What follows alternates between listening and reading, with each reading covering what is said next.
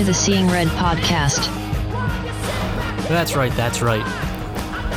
It is another edition here of the Seeing Red podcast. My name is Troy Mauriello, and I am your host, bringing you up to date and up to speed on all things St. John's basketball. And we are back to the losing ways. We are back to the talking about losses here on this podcast. We had one good week uh, last week when we got to finally talk about a win after the Providence game, but I guess that the college basketball gods said that was enough. That was enough happiness. It's back to the losing. Not only is it back to the losing, it is back to the uh, heart crushing, soul stealing type losses like we saw on Monday night against Xavier at Madison Square Garden. We all know the story by now. St. John's, five point lead, two minutes to go, 74 69. Xavier closed the game on an 8 0 run, uh, ends up winning the game 77 74. Uh, obviously, St. John's with some head scratching offensive possessions down the stretch and some really, really questionable decisions, especially by uh, LJ Figueroa down the stretch, leads to a three point loss and now 14 and 12 overall and 3 and 10 in the Big East. I talked a little bit about this game on Monday night. I did a Periscope after the game, so I'm not going to focus on that uh, too much right now. If you haven't checked out that Periscope, you definitely can. It's still up on my Twitter. Uh, if you don't follow me on Twitter, you certainly are welcome to as well. I'm at Troy Mauriello, T R O Y M A U R I E L L O. Go check out that Periscope. It's about, I think, 13 minutes long, uh, talking about the game, the post game. So check that out if you haven't already. We're not going to stay on this game too much. What we are going to do is preview the Red Storms game against uh, Seton Hall at the Prudential Center on Sunday. I have a friend, or I wouldn't totally call him a friend, he's more of a rival or an enemy it's kind of a whole keep your friends close, enemies closer type situation. Uh, he's a big Seton Hall fan, though, and he's going to come on and talk a little bit about the Pirates and their recent struggles as of this recording, and uh, help preview the the Red Storm versus uh, Seton Hall game on Sunday, where we return to the site of the massacre uh, last season. But we're about 36 hours out from the from the Xavier game, so I wanted to just give my my quick you know couple of thoughts here that I've been I've been thinking about over the past 24 hours or so, uh, you know since since yesterday morning really. But listen, it, sucks and and it sucks, and I, I think I was obviously more upset, you know, in the immediate post game of that game than I am now. I think Zach Braziller had had a fantastic tweet uh, after the game on Monday night, where I, I, don't want to you know screw it up, but I'm pretty sure he said something about you know this season was all about laying the foundation for next season. You know, St. John's was not expected to do a whole lot this season, and I think that was a perfect summation of how this season should have gone. You know, there, it would just, just lay the groundwork. I think he said, lay the groundwork, set up for next year, in, in what's a loaded Big East this year. And if you're watching these games and you're not at least seeing that, then get your eyes checked out because I don't know what you're watching. You know, the, the groundwork is being laid. You can't deny that. Look at look at the games on their schedule this season. And I said this in my Periscope after as well. Look at the games on their schedule this season. Aside from really the first half against Butler when they made a comeback, the first half against Georgetown on the road, and the second half against Villanova, they've competed in every single game or half this season in the Big East. They haven't gotten any wins out of those games or out of most of those games, but they've competed and they've been right there. So anyone who's, who's going to criticize anything that Mike Anderson has done from a macro perspective on this season is crazy. You cannot deny that we're at least headed in the right direction. And we say, you know, there's always next year, there's always next year, there's always next year. I think there's reason to believe after seeing this season, Mike Anderson can coach. You know, there's a reason why the guy has never had a losing season before, possibly before this year. He can coach. Maybe his in game coaching leaves a little bit to be desired. Maybe his late game coaching leaves a little bit to be desired. But compared to the last couple of coaches that St. John's had in here, just from getting players ready and motivating players and getting players to buy in, which I've said a million times, getting players to buy in, Mike Anderson's been the best so far. And you can't deny he's done that this season. Aside from really Ian Steere, who's now suspended, who, uh, you know, what St. John's player has not bought in? He got Mustapha Heron, an all Big East player, to come off the bench in a game, in a couple of games, I mean. He's gotten the most out of Josh Roberts, Greg Williams, Marcellus Earlington, Julian Champagnie, all those guys. So to say that Anderson is not at least laying some kind of groundwork for next season is crazy. He absolutely is. And the future is absolutely bright. So, yes, I want to note that. But I, I think this season has been more frustrating than really any before, I think. Because St. John's has had the talent, like I mentioned, to compete in every single game this Big East season. They have played 13 games, and really in the second half of every single one of those games, there was moments where you said, "Hey, maybe we win this game." Even the Villanova game, they got down to single digits in the second half. Georgetown as well. They, I think they got within single digits as well. Every single game, you felt like, hey, maybe we can pull this out. So St. John's clearly has the talent to compete with anyone in the conference. You know, Seton Hall is leading the conference right now as of this recording. St. John's held a 13 point lead at halftime against them. So St. John's clearly has the talent to compete in this version of the Big East, in a version of the Big East that is probably going to send 60% of its teams to the tournament if Xavier gets in, and maybe 70 if Georgetown or Providence can sneak in. 80% of the league right now feels like they have at least a shot at the NCAA tournament in late February. 80% of the league. 60% is going to get in. 70% might get in. That's out incredible. That shows you how tough this conference is. And St. John's has been competing and playing in every single game. So they have the talent to compete, they just don't have the talent to win. They're in that weird in between right now where they have enough talent to compete with every single team, but they don't have enough talent to compete and to win these games. They're in that middle where they have enough talent to beat DePaul. They have enough talent to, to beat Providence at home. But to beat the big boys, they just don't have that talent. They're in that in between right now, and that's what's made this year so frustrating. Look back on Chris Mullin's first year, the 1 in 17 year, the 8 and 24 year. That team just didn't have enough talent to even compete. You know, no disrespect, but Darien Williams, Durand Johnson, Felix Balamou, those guys were not Big East level players. Federico Mussini was great, but he was not a number one option on a team. Look at this year, though. Julian Champagnie, Marcellus Earlington, Josh Roberts, Greg Williams, those are Division One Big East level players. They are. They've all turned into that. So they have that talent. It's just a matter of eventually turning that talent into something where you have enough talent to win these games. And right now, they're just in that in between zone, I feel like.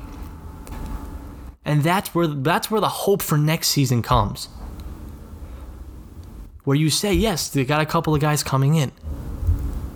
And where you say, Williams, Champagnie, Roberts, Earlington, if they all stick around, those are second and third year guys. Can they make more of a jump now? I don't think any of those guys are Big East, you know, all Big East type players. But that's a very good supporting cast. And maybe one of these kids coming in next year turns into an all Big East player in year two or year three. Maybe they get a kid next year that turns into an all Big East type player because you got to have one of those. You got to have that closer.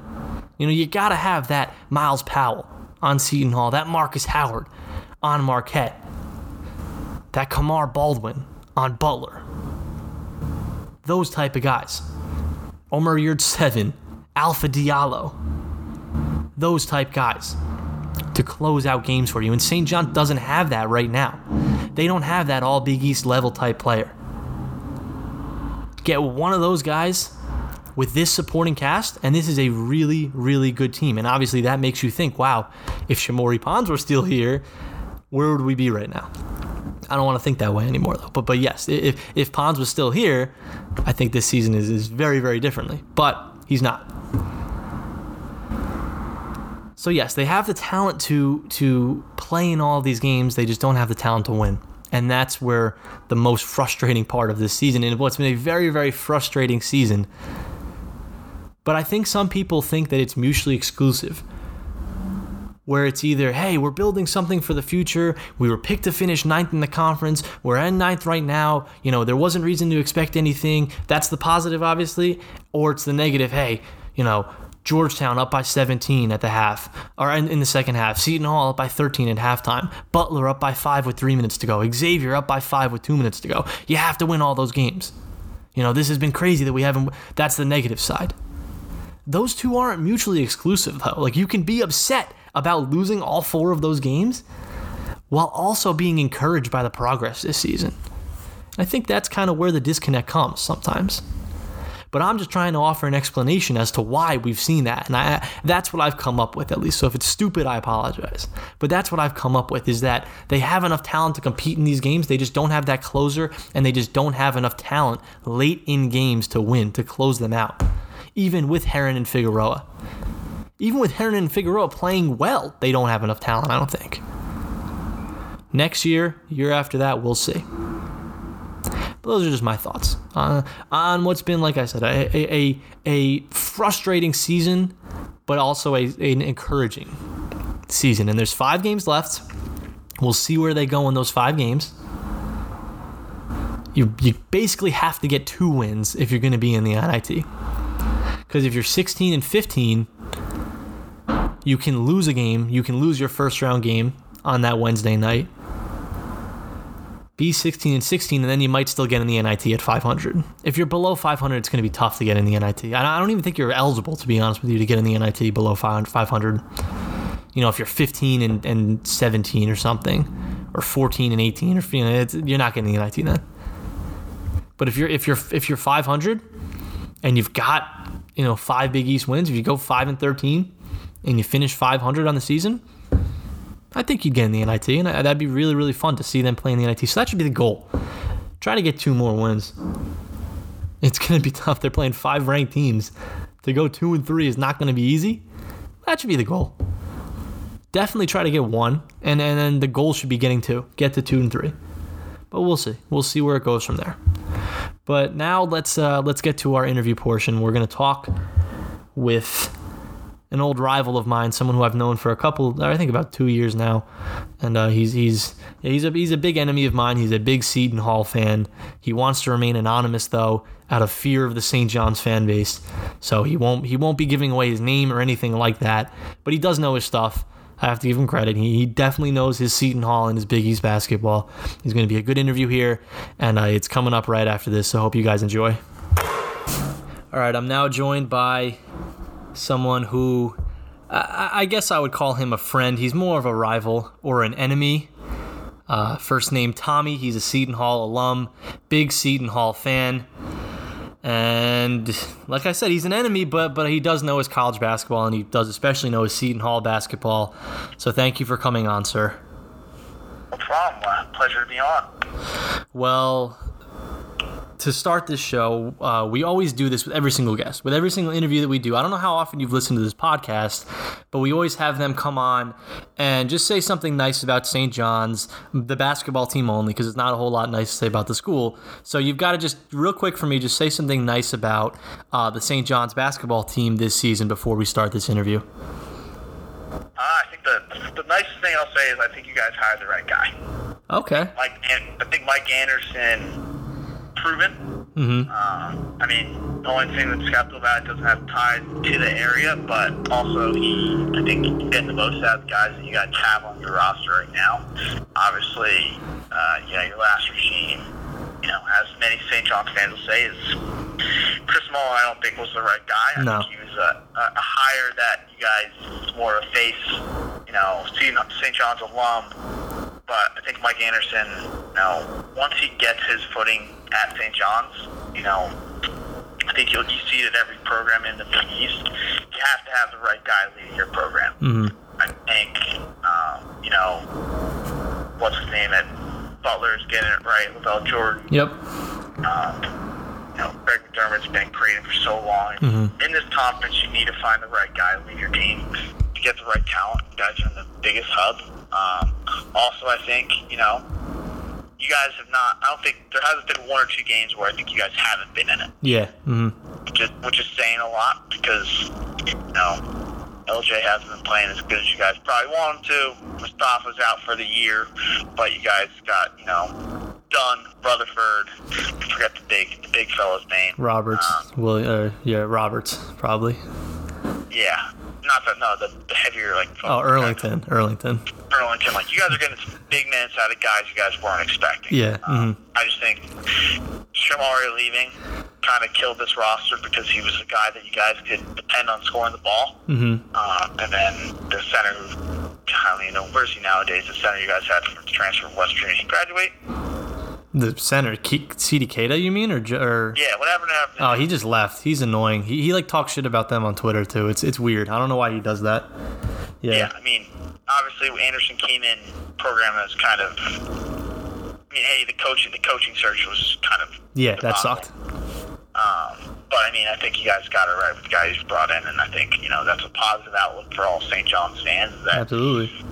you guys have a coach who I think you know is going to be there a while. Hence you know just looking at the Seton Hall program five years ago, you know people probably wanted to hang coach's head, but he uh, you know he turned the program around. He brought in the right guys, develops the guys here. So I think Anderson's going to do the same thing at St. John's, hopefully.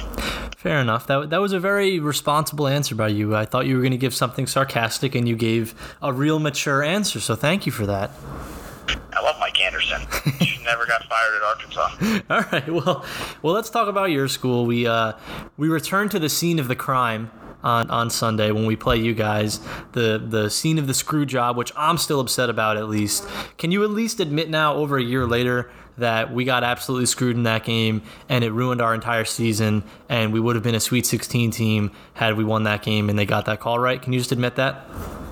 No, I can't admit that because you let Shavar Reynolds still drain a three pointer and foul. I haven't seen Shavar Reynolds. Like I, I watch almost every Seton Hall game. I've seen Shavar Reynolds make like four shots in the last year. That's a lot. Yeah, he's had two threes in the last two games. Yeah, I know, but I'm not. I'm not watching And when he's in, making. In our defense, it came, kind of came back to us against Creighton last week, and Ty-Shon Alexander stepped out of bounds. Okay, oh, okay, sure, but you guys are still top ten spot. or whatever. But, But, I mean, this is thing, Troy. Um, is a game of basketball. The, Fair. referees call the game. We, we can't control what the referees do. fair enough. And I think that replays have to be in, instituted in college basketball more. hmm Um, I think the NBA right now is doing it right by giving a coach a coach's challenge. Um, I think that's something that should come to the college basketball game as well because obviously it's a referees are humans. Yeah. Um, and you see within soccer, you see in every sport right now that you know VAR and instant replays can change a whole game, and that and that changed the complexion of the whole game last year. Um, I'm not going to say it was a screw job because it, it uh, on, in, on our end it, it came out you know the positive way. I think you know there's a lot of things in the game and that NCAA needs to fix, and I think that's probably the biggest one is instant replay within two minutes at the end of the game should mhm. be instituted, and the coach should have a challenge. Fair enough. Fair that, enough. That, that, that does that changed the whole complexion of that game last year, but you know I can't call it a screw job since there's you know nothing on either side that could have been done due to the, the rules in place currently. Okay. Fair. Fair enough. Let's talk about your team currently. Uh, you guys were riding high, obviously top of the Big East, just one loss. As of this recording, you've lost two in a row. Um, no one really saw that coming. The loss at Providence was a pretty tough one.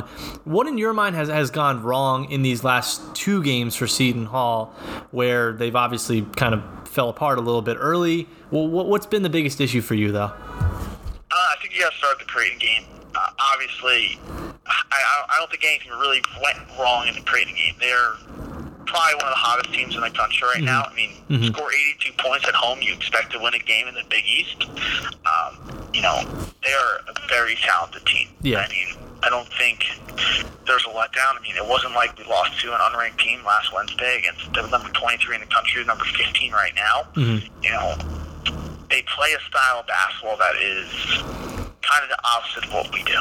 You know, they run the ball. They they don't. Kind of play almost like a Mike D'Antoni running gun style, where they're moving up the court a little faster than I guess the normal teams in the Big East do, where it's a lot lot slower pace. Mm-hmm. Uh, and they have got they have you know three a trio of three guards that are fantastic, and Alexander, uh, Ballock, and I'm not Zegarowski. Zegarowski. but not even try to pronounce his name. um, but and then they have those. They have Bishop and Mahoney. They have a solid starting Yeah. five, which Mhm. I don't think people look at. Is that Mahoney's probably one of the biggest impact transfers, you know, who came mid-season this year, and Mhm. he obviously made a big difference. You know, you were in the game down one point, and they hit a wide open three, and you know that kind of sealed it. And I mean. I mean, I think you're alluding to it a little later in here. Is, you know, the slow starts have killed us. This Yeah. year. Mm-hmm. Um, I mean, we were down 20 to 2 and we lost by four points. uh, I think that says a lot about this team and the perseverance, but, you know, we, you, you can't, in any, no one, I mean, you see it in college basketball. Your team gets off to a slow start that's going to kill your momentum and your game plan. The first five to 10 possessions of every college basketball game are scripted. Mm-hmm. You know, you know what they're coming out with, and if it doesn't go your way, I mean, Alpha Diallo had like 17 points in the first like eight minutes of Yeah. that game. Uh huh. No, I think that's what's gone wrong. I don't think there's anything kind of let down or what we expected. I mean, Providence is a great team. I, I think you know the ball kind of hasn't rolled their way this year. I mean, they have a very talented roster. I think their biggest issue is you know on the other end is you know, they don't have a true point guard on that team right now. Yeah. Much like us. They, they have they have a guy coming in next year, Bynum, who's going to be a real difference maker. But I mean, I don't think anything's really gone wrong. I mean, Okay. both teams just their offense clicked, and ours just wasn't. I guess we didn't come out firing. So I think you know. You'll see it, you know, slow start will kill you. And, Mhm. You know, we were in the Creighton game the whole game, so it was nothing we did wrong. So what's been the reason for the slow starts? Obviously, you- you mentioned the one against Providence. The one against Xavier was what, like thirty to six or something like that. What, like they, they seem like they're getting hit with these big runs a lot, even in games that they don't get off to slow starts. Uh, what's the re? I have kind of a theory for that, but what do you think the reason is? I mean, I think the number one thing is shots just aren't falling. I mean, we're, we're taking a lot of outside three point shots, not driving the hole. And, you know, the Providence game, it just seemed like everything they were shooting was going in, and we were trying to match them on their end, which I don't think is our game. Um, also, think a lot of it has to do with, you know, nothing against them, but, you know, these teams are throwing a six-seven guy against our, our star player, Yeah. and Myles, you know, and he is the rhythm of our offense. Mhm. So you know, taking him out at the beginning of the game, you know, we're looking for those for those guys to step up and take those shots that you know he's normally making, and they're just not going in. Um, I mean. It's, I, I don't think it's our defense because our defense has kind of been the reason we've been in most games this year. Yeah. Um, so I mean, I think it's it's more on you know our team not making the shots, and it's, it's simple to say. I think it's just their the opposing team's offense is clicking, and ours just isn't at the beginning of the game. But it seems like on the fly, Coach Willard is making those adjustments, and you know. Both those games, we were we were out of it well into it, but we crawled our way back into both those mm-hmm. games. So, mm-hmm. you know, it's the shots just got to start falling at the beginning of the game, and I think this team could go a long way if that happens. You, you mentioned Coach Willard there. After the, the Providence game, he had some choice words, obviously, for the team's attitude. Um, I mean, you don't have to mention specifics. We all know kind of what players he was talking about there, about guys, you know, having bad attitudes and, and in practice and things like that. How much does that concern you? I mean, if I was a fan of a team that is, is number 10 at the time in the country and I got my coach ripping players for, for having bad attitudes during games, I'd be concerned. Uh, but I mean, how much does that concern you as, as a Seton Hall fan? doesn't concern me at all. Really? That's, that, that's the way that Coach Willard coaches the game. he expects the best of his players every day. Uh, on and off court, you know, being a fan for as long as I have and going through some of the errors here, you got to understand that your coach, these kids are 18 to 21 years old. Some of them up to like 23 on our team here.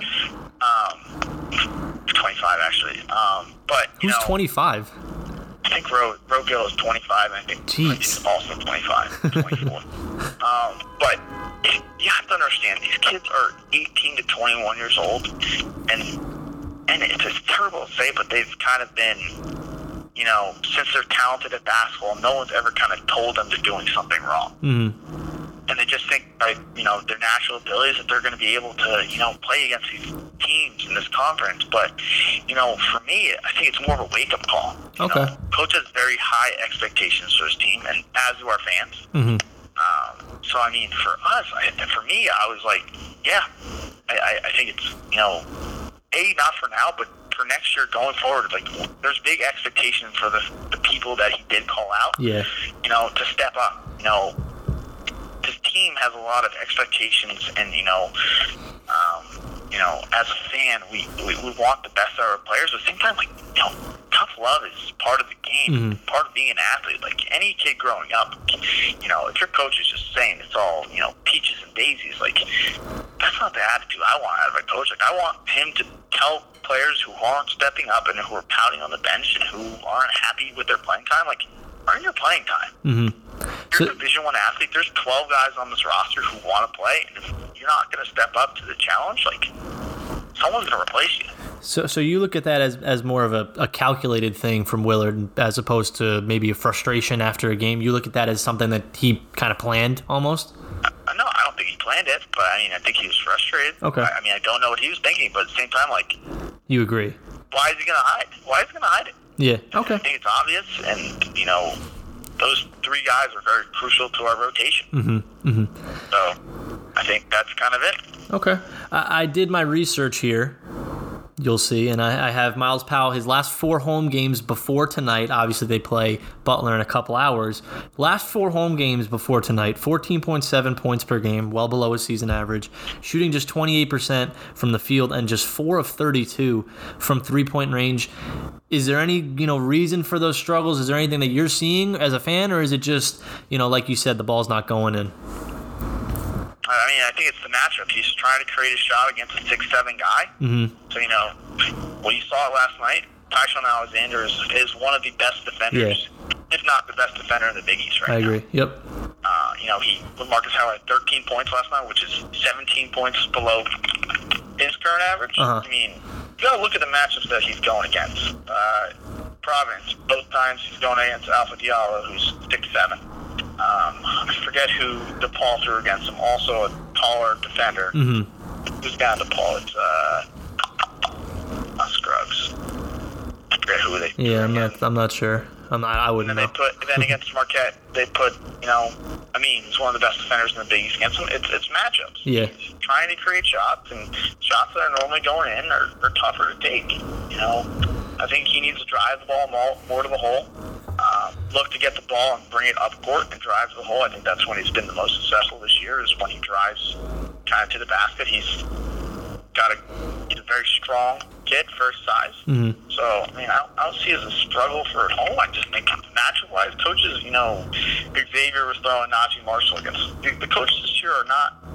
They're, they're they know what he's capable of Yeah. doing. hmm And, you know, they're creating that matchup problem. They're, I think it's more on, you know, I think he needs to start creating. I mean, I think he's been creating more for guys off the dribble too. hmm Um, his shots aren't falling, and I think he forces a few here and there.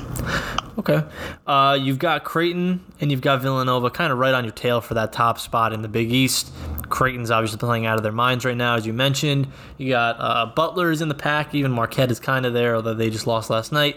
Which of those teams scares you scares you the most? Obviously, you know Creighton has took, taken you down once this season, but of those kind of teams that are in, in the hunt, uh, who who scares you the most that they're going to take away that top spot in the Big East, make the Big East tournament a little bit tougher, and then maybe make the NCAA tournament a little bit tougher for you guys?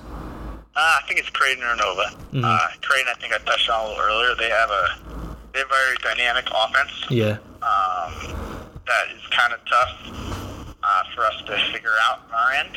Um, so I think I kind of touched on who they are. Yeah, yeah.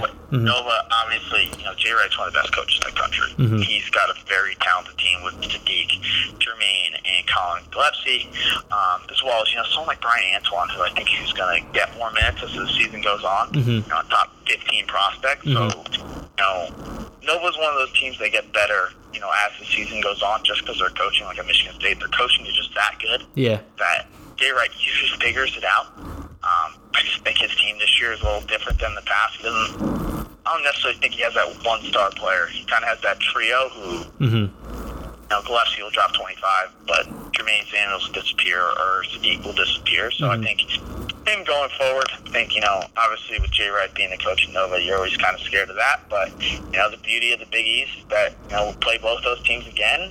Uh, one, of, one of them is at the Rock, um, and then one is, you know, in Omaha, which is always a tough place to play. Yeah. Hmm And you'll probably see them in the Big East tournament as well. Uh, you know, we, we touched on those two teams. Obviously, you guys closed the regular season out with, with two games against them, with Butler on Wednesday night, and then I believe against Marquette as well. So four ranked teams, and then my loser teams kind of sandwiched in between. Um, is there a potential for a look ahead? Because I, I feel like, I mean, I'm biased, obviously, but I feel like there is kind of that potential for a look ahead when you look at how Seton Hall has gotten off to some slow starts. As we mentioned, St. John's has gotten up to some really fast starts in games, as, as we've as we've seen. Um, Sunday afternoon game, you know, in between a bunch of ranked teams. I, I think there's a chance for a look ahead. What do you see in that, though? I don't think there's a look ahead team at the Big East. Okay. Uh, I don't care where they fall in the rankings. This is the t- one of the toughest, if not the toughest, conference in in the NCAA this year. Um, besides the Big 12, I don't I don't think from top to bottom there's a team in this conference you can see come out and Mhm. you know win a game. Um, I think the big thing a lot of people think is the look ahead, but we, we play St. John's on Sunday and then we don't play again till Saturday at Marquette. Oh, okay. So um, I don't, I don't. If we played Wednesday, potentially, Yeah. I, I don't see, you know, especially coming off two straight losses and a big game tonight against Butler. Um, I, I don't see any potential for a look at, um, especially since you know St. John's being right across the river is, you know, it's a rivalry. Mhm. I still think in the Big East, you know, probably two two closest teams in the conference. So I Mhm. don't I don't see, you know, our guys a, you know, last year kind of losing at the Garden. Mhm. I don't think left a taste in their a good taste in their mouth. So I think you know, I don't think there's I don't think there's any potential for a look ahead in this conference. Yeah. In that, in you, the you, you'll lose a game. Mm, fair enough, probably. In the, in the first meeting, though, the, uh, McKnight had 20 and 7. Romaro Gill, 14 points, 13 rebounds, and 6 blocks. Gill, Gill killed us in that game. I felt like he altered every single shot that uh, that we took in the paint. Basically, took the paint away from us, it felt like. Uh, do you see those two guys kind of leading? Obviously, Powell's going to get his. Do you see those two guys, though, kind of leading the way and setting the tone? Do you see someone else stepping up, though? Who, who can you see stepping up if, if you uh, if you do see someone else? Yeah, I mean the beauty of this team, I think every guy on this roster can step up. Uh, you see Q, uh, Romaro, Sandro, Jared. Um, you know, hopefully we play a cohesive team game, and all four of those guys, all five of those guys, step up and play a kind of a team game. I think that's really important going into the last two weeks of the season, going towards the Big East tournament, and you know, hopefully and potentially the NCAA tournament is that you know those guys all play a cohesive game. I think Rowe at, the you know at the center position changes the whole game just with his length, um, his scoring output. You know, we run the pick and roll with him with Q. Uh, it's a game changer. You know, Quincy off the net, off the off the ball is a very strong offensive player. Um, but, you know, but guys like Jared Rhoden and Sandro have been playing, you know, relatively well the last few games. So, you know, hopefully those guys step up as well. You know, lean on Myles as well to kind of get that, you know, consistent scoring on a Sunday game, being one of his last games at Prudential Center. Oh, true. Yes, and I'll let you go on this. I'm not going to ask you for a prediction, obviously, because you're going to be biased and take Seton Hall. Although it's pretty obvious who's going to win this game, but we know St. John's doesn't have the the talent to win this game. You know, we've seen them time and time again come up short in these close games, so they can't win this game on their own. They're not going to take this game away from Seton Hall. In your mind, what does Seton Hall have to do? to avoid giving this game away. you know, like how, how like like how does Seton Hall avoid losing this game and giving it to St. John's in your mind? Like I said before, I I don't think there's a gimme game in this conference. These guys are all Division One college basketball players. You know, they all are immensely talented, uh, as you know. Um, you know, someone like Figueroa go off for 25 points. A guy like Dunn can score 18. You know, I think you know it's just the way that both teams come out. St. John's hits first. You know, we, we've kind of seen Seton Hall has kind of a problem. You know, counter counter punching a, a fast start from another team. Um, but at the same time, I think you know it will be a very good game. Uh, I think it will be a lot closer than people think.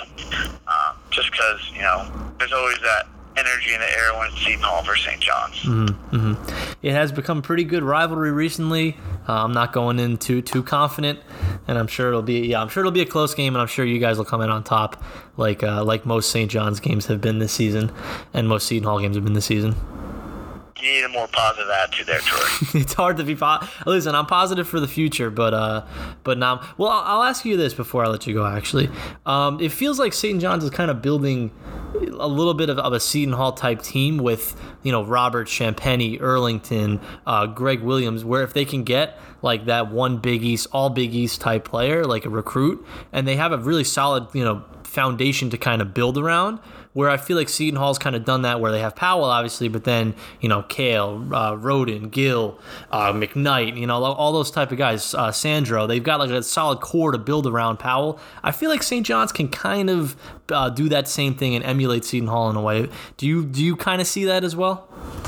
I mean, I think that's all. uh, With every college basketball team in the country, I think that's a. It starts with coaching. Having the right coach is, you know, the most important part. You know, having the right coaching staff within developing guys. I think if you if you see the progression of some of the players on each team, it's you know, I don't want to keep bashing Chris Mullin or your previous coach team. It's just you didn't see that that jump from players. You need to do that consistently. You see in every team in the Big East, like Alexander or uh, Kamar Baldwin, guys that you know, guys that you need to develop your guys. You know, you see see the keys like you know. You don't see a lot of schools in Big East having guys who are one and done. Yeah. The, the, players and keeping them within the conference is what's more important. You know, Mm-hmm. Gillespie, Bey, Jermaine Samuels with Villanova, you know, Diallo of Providence. Mm-hmm. People who you know, you got to see the, the constant development, and that starts with coaching staff, and that builds around your core. And you know, obviously, like having a coaching change or not consistency at the head coaching position kind of changes the direction of a program every year. Absolutely. Well, well, a very a very fair take from you and a very mature interview from you. So I, I really appreciate that, and I and I appreciate you for coming on, man. You were you did a very good job, very knowledgeable. No problem. Can't wait to see you in the in the stands on Sunday. Absolutely, I'll be there, and I will see you on Sunday as well. Enjoy the game, and uh, good good luck tonight as well against Butler, because you, you're probably Be at gonna need Reds for a pregame beer. Yeah, we will be there for Reds. All right, all right. See you later, man. No problem. Bye. All right, big thanks there once again to my buddy Tommy for coming on, Seton Hall alum. Uh, wants to remain anonymous again, but he did a really, really good job breaking down Seton Hall, breaking down the Big East, and he was very complimentary towards St. John's for a Seton Hall fan. I thought he was very, very complimentary, which kind of goes against his tone in the past. So maybe this is a little bit of an easing of uh, of tensions between uh, myself and him and my, and the fan bases as a whole. Uh, I'll probably be rooting for Seton Hall in the tournament, so so we'll see. Because I can't root for Villanova, but uh, maybe I'll root for Seton Hall depending on who they play and, and what goes on.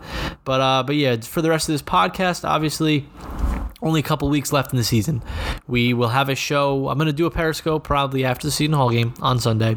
We'll have a show out next Wednesday after the Villanova game. It's a it's a 6:30 start, so we'll have a show. It won't even be that late, regardless of, of how that game ends. We will do a show. And then we have a big show in two weeks. Uh, I have locked up a, a pretty cool interview with someone who if you live in the New York or in the tri-state area, really, you definitely know him. You definitely know his voice, and it's yeah, I'm really excited to do it. I've been trying to do it for almost a year now, and uh, we finally have locked down a date. I'm gonna go to the Creighton game at Carnesecca and interview him there, and then the episode will probably come out later that week. So that's in two weeks from now.